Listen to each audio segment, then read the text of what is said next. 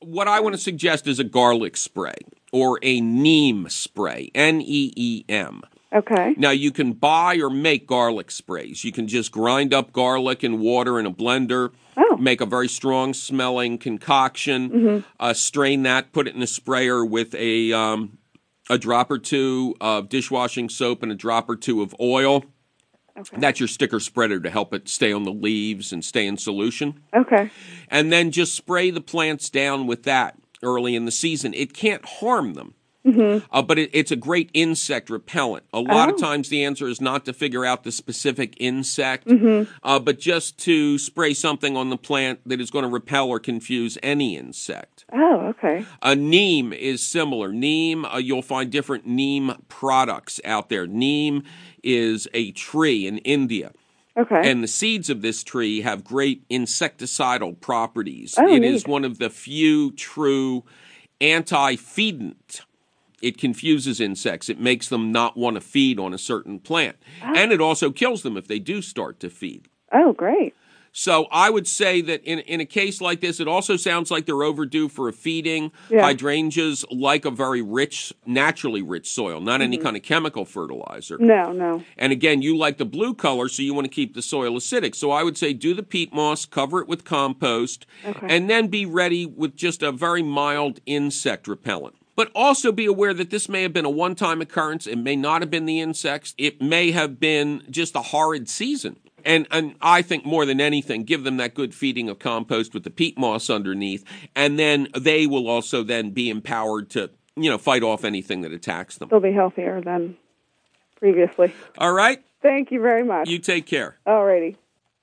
1 888 346 9499. Jerry, welcome to You Bet Your Garden. Hiya, Mike. Uh, Hello, Jerry. Where are you, Jerry? Uh, Morristown, New Jersey. what can we do for Okay, Jerry? we have this fig tree. We uh, we still have figs on it, but they're not edible. We did have two edible figs out of the whole lot.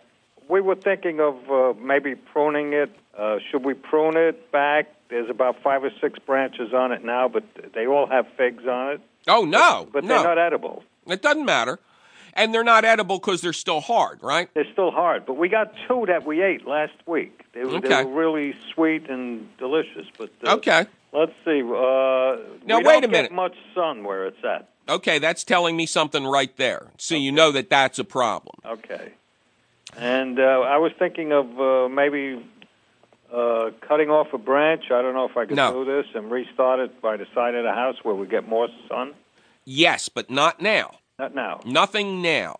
Okay, so it, it's in a protected area close to the house? Not really, but what my wife does, she's actually the gardener. She uh, sh- she'll put some wire around about three or four feet high, and then fill up the uh, the from the ground to the as high as she can go, which is about three feet, fill with leaves, and try to keep it warm for the uh, winter. But otherwise, it's not really protected. It's not not against the wall, but it's not ex- it's not exactly out in the open either. you know. Okay, right, because, and how long has this been growing, Jer? Well, we lost the tree totally. We were living abroad for four years, and we're back about two. And when we got back, it was neglected for that four years. And uh, I was c- taking it out. I thought it was totally dead. And I saw one little bud on the bottom, and we nurtured it, and now we have like five or six branches. Excellent, excellent. Uh, You know, first of all, fig trees are Mediterranean plants. they need sun. Well, it, it they need honestly to be growing probably a, a couple hours south of you. Okay.